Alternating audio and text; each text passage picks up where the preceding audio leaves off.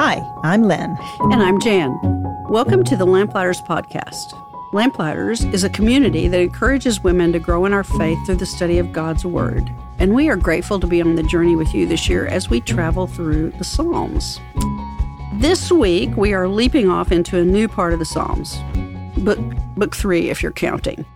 Um, it's very dark. Mm-hmm. Uh, questions God's justice. It does have rays of light of God's presence piercing through the darkness, but it's a pretty it's a pretty dark book. Mm-hmm. Mercifully, it's also very brief, uh, just 16 Psalms.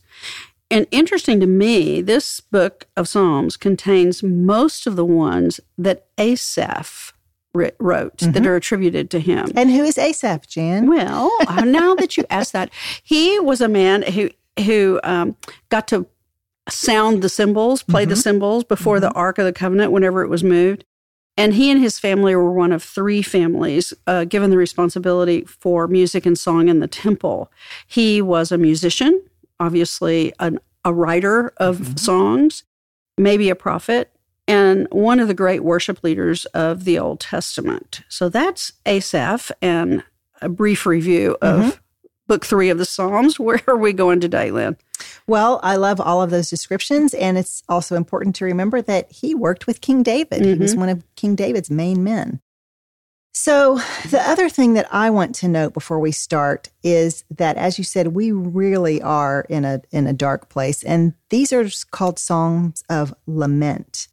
Um, it's a real down and out cry to God. And we can learn a great lesson in how to turn to God in times of trouble. But I'm going to come back to that in a bit. Okay, you're going to start with definitions. Yes. Right? well, yes. And I'm going to start with the title of our lesson today, which is Doubt and Disbelief. And that's what will lead us into our definitions. Okay. So, according to Webster, doubt is a feeling of uncertainty or lack of conviction, while disbelief is an inability or refusal to accept that something is true or real. Hmm. So I read these definitions and I was like, okay. But then when I was doing some more studying, I came across Warren Wiersbe's definitions of these same words. And I, I actually prefer them for this lesson today. So he sees doubt as something that comes from a struggling mind, while unbelief comes from a stubborn will that refuses to surrender to God. Hmm. An unbelieving person will not believe, while a doubting person struggles to believe. And I think I like these because they are great descriptive words for how I so often feel. Yeah. Uh, yeah. Those descriptions make those two words a little bit more personal. Right. And mm-hmm. I can identify more with Wiersbe's definitions. Mm-hmm. One is will not. Right. And the other is struggles too. Right. Yeah, that's very helpful because I've been in both those places of course. like you have. I think we all have. Sure. Okay, so now that we have our definitions worked out, I want to look at the two questions that these Psalms brought up for me when mm. I was reading them. The first question is, what makes us doubt? And the second question is, what do we do about it? Those are good questions. Yeah. So let's go back to that definition of unbelief as a stubborn will that refuses to surrender to God. So, from as far back as I can remember, the word stubborn has clung to me like gum to the bottom of a shoe. Yuck. and while I will often try and glorify it by calling it tenacity or determination, more often than not, it's just willful, willfulness and me wanting to have my own way. Um, one thing I remember in particular from childhood is how many times I was the last one at the dinner table. The kitchen would be fully cleaned, my siblings would be off watching TV, but not me. I was still sitting at the table in front of my plate of peas that I refused to eat. I mean, you'd think I would learn, but I didn't. Uh, that is a strong and, will. yeah. And another thing, I always hated wearing shoes. Well, I mean, you know, if you're around the house, it's fine, but most of the time, a child needs to have shoes on. So they'd put my shoes on, and as soon as they put them on me, I would take them off. And you can imagine that would get me into a lot of trouble, but my willfulness just, I was just so stubborn. I was just like, I don't want these shoes on, and I would take them off. You know, my children believed that if God wanted you to wear shoes, you yeah. would have been born with them. Well, obviously, I thought that too. And yeah. that went on for years. and I will say, while my stubbornness was very visible and obvious to everyone when I was a child, These days, I think I do a much better job of hiding it. Um, Mm-hmm. so it might surprise some people who know me that I am that stubborn. But trust me, it's still there. And for me, it all stems from that little pronoun, I. That's what gets me into so much trouble, whether it's thinking I know what's best, or I want this, or I need that. It's just I, I, I. Well, I do know you as an adult, and it is kind of hard for me to believe that you're that stubborn. But since you keep telling me Yes. you are and were, I mean, I have this picture of you sitting at the table Oh, yeah. refusing to eat your peas. When I was little, I was too much of a people pleaser, and, or read daddy pleaser Yeah. if you want to, uh, for that kind of stubborn, overt rebellion. Uh, but trust me, I was pretty stubborn on the inside. Mhm. Um, my mother always said it was a challenge to break my will without breaking my spirit. Yeah, that's a good one. I challenged her in a lot of ways. I'm sure. I think we all challenge our parents. so, thinking about all of this led me to my answer for the first question Why do we doubt? Well, for me personally, it's because I am focused on the wrong thing. Usually, that means I'm focused on myself in some way. Hmm. Maybe because of this issue, what stood out to me about Psalm 73 are the pronouns, and I want to follow them for a minute because I think it's a great example that's going to teach us maybe how to avoid doubt and stay in a close relationship with God. The psalm starts out, you'll notice that very first verse, um, Asaph is acknowledging who God is and what a great God he is. And that's absolutely how it, we should always start.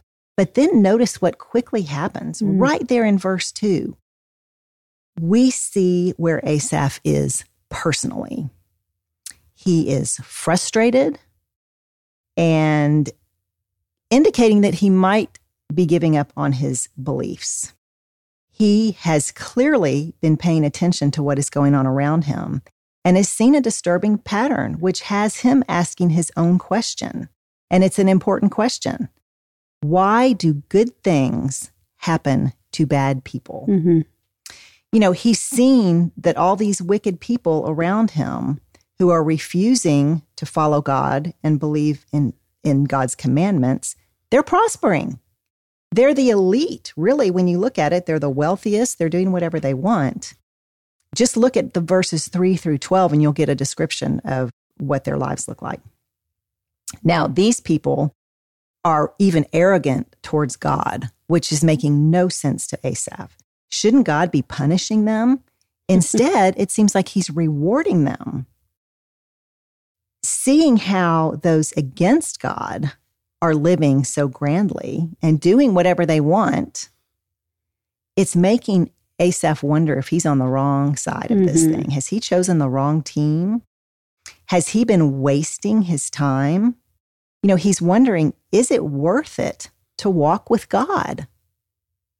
He's just questioning everything. Sure, because of what he sees around him. Yeah. And, you know, if, if we're honest, Asaph is really asking our own question. Oh, yes. You know, how do those who are living contrary to all of God's instructions not just get away with it, but actually prosper in it? And I say that uh, hesitantly because we are not supposed to judge who the wicked are. Right. But sometimes it's so clear you can't help it. And you're like, well, how come he's getting all the blessing and I'm not? Well, and I think in this case, the wicked are, he has, he, he knows who the wicked are because Yeah. he's calling the wicked the people who do not believe in God and follow his ways. Right. So that's who he's calling them.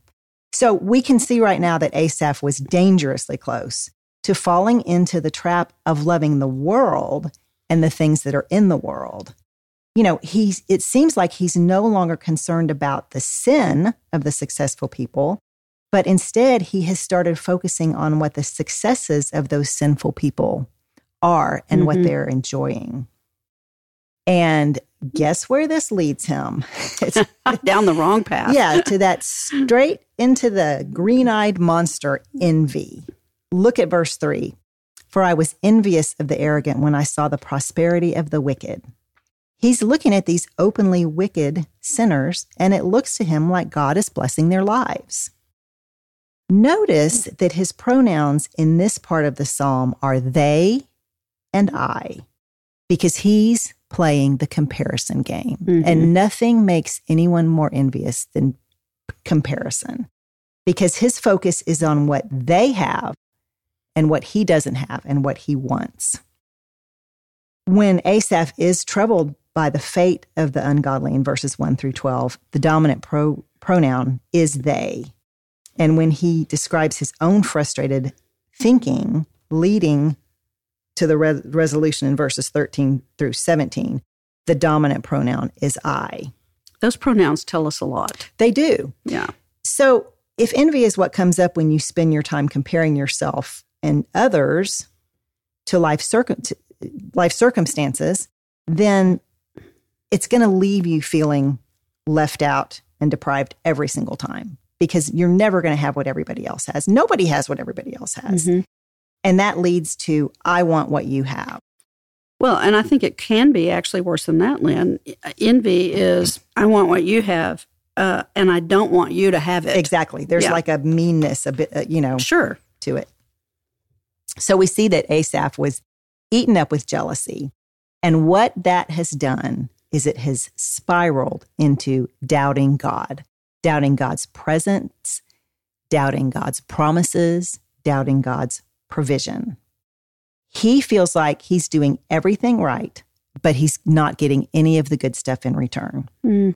And haven't we all felt like that at some point in our lives? If we're honest. Yeah. In the dark times of life, whatever they may be, and whether we admit it or not, there's something in us that nudges us towards challenging God, towards questioning his decisions and his character. Are you really there, God? I don't feel you.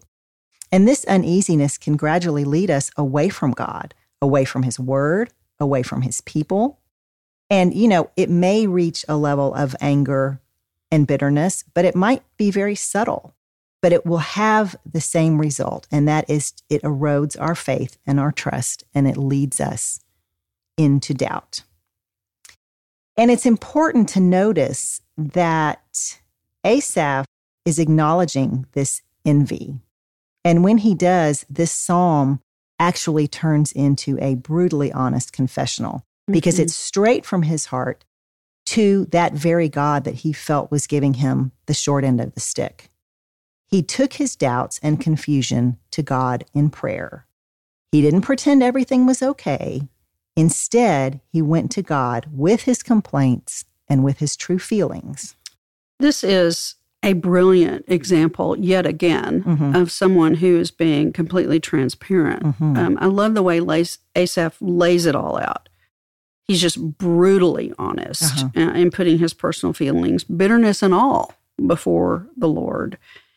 But the the hope in this for me is that he is still addressing That's the Lord, mm-hmm. that, that, which indicates to me that he is still struggling to understand why and mm-hmm. what's going on around him because it seems so unfair. Mm-hmm. But he hasn't given up yet, even though he's filled with doubt. He is still turning toward God. Yeah, and that's um, that brings us right to the middle of his complaining and the the thing that happens in verse fifteen. He actually stops to consider the impact of what he is saying mm. On the people around him. It's almost like this bold confession he has made to God has shocked him back into reality. You know, he remembers that he has influence on those around him and he's cautious. He doesn't want to lead others into these same feelings of doubt that he's having. So instead of walking away like he was thinking of doing, he turns and he walks into the sanctuary. Mm. And this is a turning point for him, both literally and spiritually. You know, those first 16 verses are nothing but complaints and outrage and doubt until he changes his focus. And this is when that I pronoun becomes a you pronoun. And he starts to focus on who God is. God is the you in this psalm. Now, remember in that very first verse, he acknowledged who he knows God to be. And when he changes his perspective from his own worldly view back to God's eternal view, everything changes. He recognizes that the things that he thought were of value, these things that the wicked are enjoying, were only temporary. They're material things versus what he was counting on, which was eternity with God. And we can begin to see his understanding and resolution emerge as he comes to realize that he's been asking the wrong questions. It was okay to ask those questions, but God is changing his heart to see that they're the wrong questions. Mhm. He looks at God, he gets his eyes off of himself and off of the world, and he focuses upward, upward where he should have been focused all the time. As he's focusing on God, his thinking changes. His perspective shifts from his head to his heart, from worldly to eternal. And once he realizes that he still believes in God, who God is, who God says he is, what he's promised, all of those things, he still believes that. The dominant pro- pronoun is you, again, meaning God. So he changes his complaints and doubts to praise because he focuses on all that God has already done and what he again believes that God will be doing. When he proclaims this assurance of his faith and his fellowship with God in verses 23 3 through 28, the dominant pronouns are a mixture of you and I. And isn't that a beautiful way to pray? Even though the I is still in there, it's not focused on himself. It's focused on him with God. It's the Mhm. two of them together. It's a relationship. That's right, because he realized that God was always with him, even in his doubt. It was he who was walking away. It wasn't God who was walking away. Mm. So, do you see the pattern here? We start out in that first verse, there's faith. He knows who God's God is. And then it gets all turned and crazy and he starts doubting. But then it goes back to that faith and he's praising and worshiping God again. And that's a pattern that I've seen so many times in my own life. And unfortunately, I'm sure I will see them again. But it's a pattern that God can handle. And that's what I need to remember. Just when we think God is nowhere to be found, it just takes that shift in perspective to Mhm. realize He's always there and He's always closer than we think and He's always around. But we can only see that when that I perspective changes to you or you and I. We have to get our, our eyes off of ourselves, our problems, our wants and lacks, and off of what everyone else seems to have. And, and we, when we do that, we can realize how blessed we are just for having him. hmm This psalm reminds me of where we started.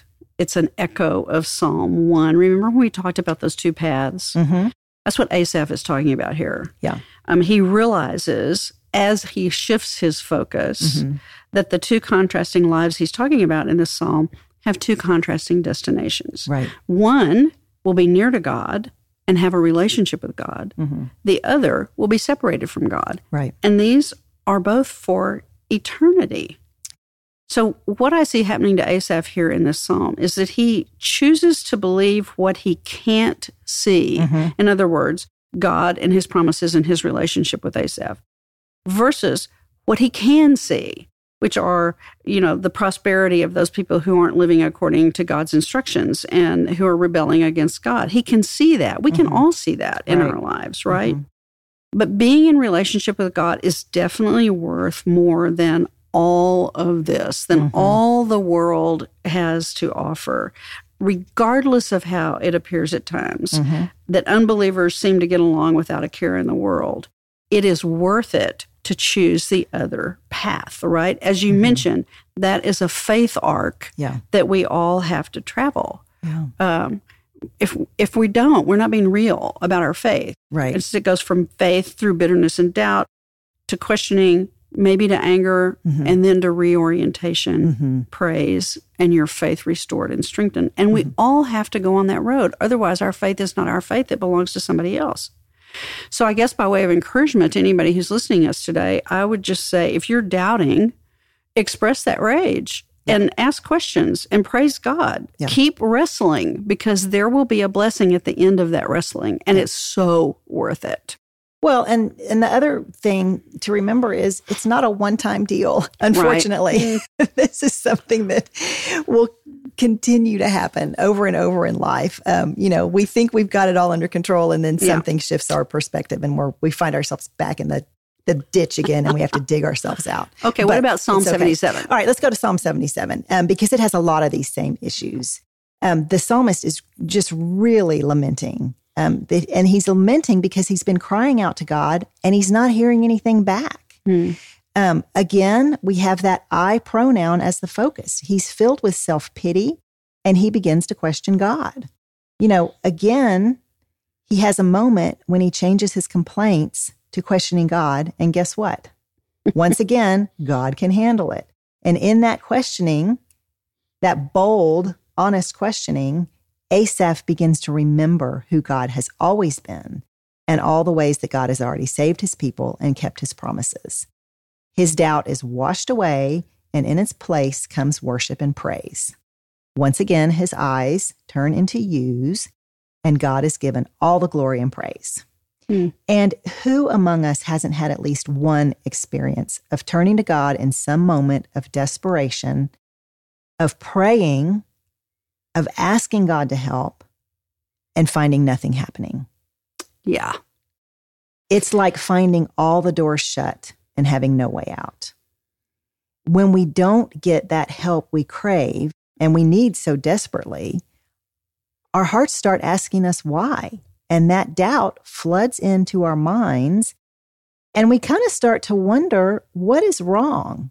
And I'm not just saying what is wrong with me, I'm saying what is wrong with God. Exactly, because this is a situation he clearly could intervene That's in, and he's not intervening. So what's going on? That's right. But you know what, Jan? That's why we're in the Psalms A- this year. Absolutely. we are shown how to take everything to God, even jealousies, fears, and complaints.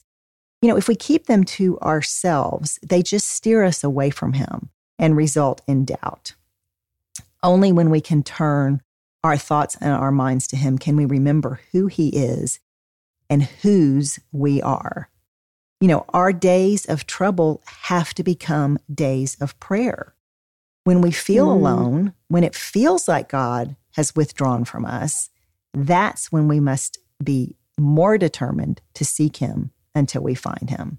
You know, it's that habit that needs to be formed in good times so that there's that muscle Mhm. memory when we hit the bad times. Yeah, when we hit the bad times. Yeah. Our days of trouble must become days of prayer. I Yeah, love that. yeah. Um, all of that is true. Uh-huh. And and there's another added element to this particular psalm that deserves our attention. It's it's related to similar to last week. Uh-huh. Um, we need to remember that these because it's our tendency, the I I I, Yeah. it's our tendency to read them as individual, Mhm. all of these things. But this lament was written as a community lament. Right. It had personal implications. hmm David's psalm last week was written as a personal lament Yes. with community implications. So we Uh-huh. always need to keep the community of God in mind. Mhm. In this particular case, the people of God are in a really desperate situation, and we don't know what it is. Mhm. The description is very general, it can't be tied to any specific occasion.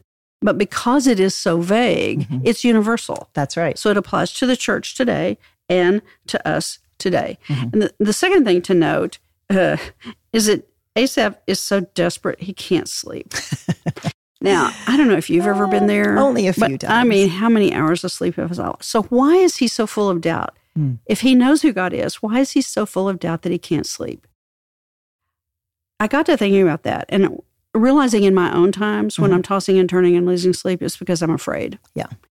And Asaph remembers when things were good and they aren't good anymore. hmm And so he is expressing this primal fear that he had the relationship at one time, and now he's afraid that he and the people of God have been abandoned They've lost by. God. Yeah. And he doesn't understand. It's an echo of what David was saying in Psalm 6 last week.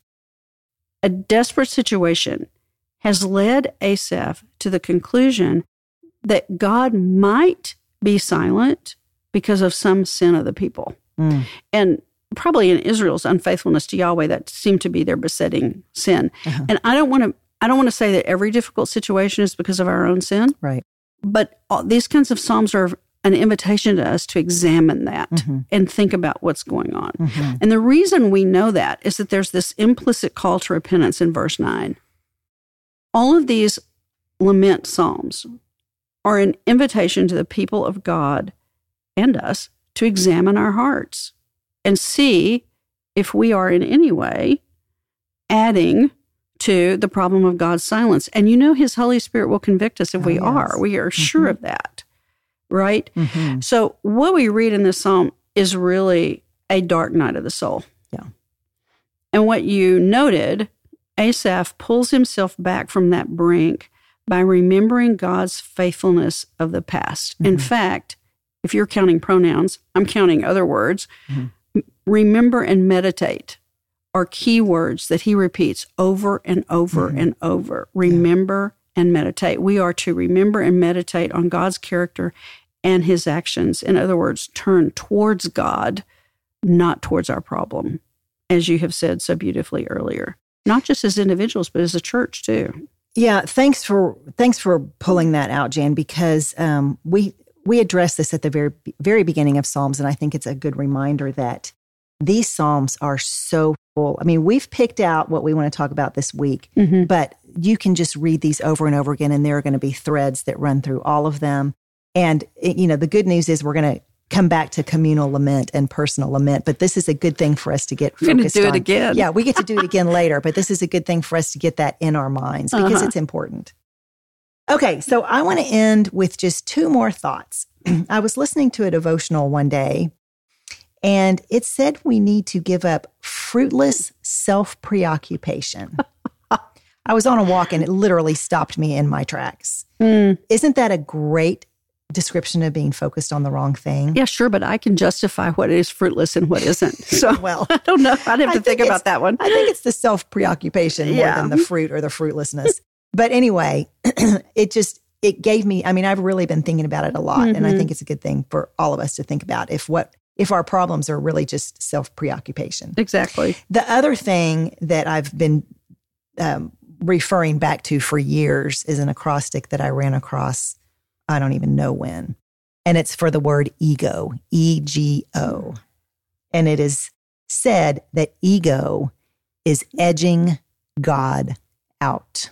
I have heard that before, and it's really easy to Ah, remember yeah. that in when you're using the I word, Uh-huh. that's your ego talking. That's right. That's right.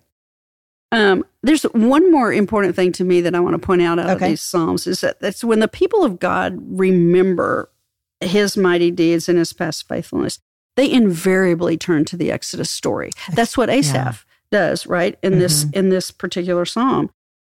And what that tells me is our salvation stories are important Yes. to remember and to share as a way of encouraging and building up not only our own faith, but the faith of others. Mhm. And so, once again, I would like our listeners to really think about their salvation stories. Ask themselves, how did Jesus bring me out of slavery Yeah. through the waters of salvation into that promised land with him? And then share that story because it'll build up your faith, it'll build up somebody else's faith, and it'll be the what Asaph warned himself against by concentrating on this problem. Uh-huh. You won't cause somebody else to stumble, you'll bring somebody else along. That's right. And I also think when you share your story, it encourages other people to share their story. Absolutely. So it's a- absolutely. it's so think about your salvation story. Chain reaction. Okay. In addition to thinking about your salvation story, there are two things that I want our listeners to spend some time thinking about. And the first one is, I think, a really tough one. And that is, what do you do when your beliefs clash with your reality? That is such a good question. Yes. Yes. I have story after story about that. If anybody wants to know, they can ask me. Yeah.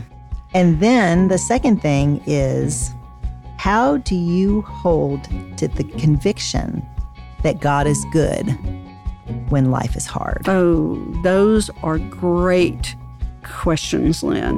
What do you do when your theology clashes with reality? And how do you hold on to the conviction that God is good when life is hard? And we've all faced those questions, whether we want to admit it or not. That's right. They're excellent points to ponder. Okay, until next time.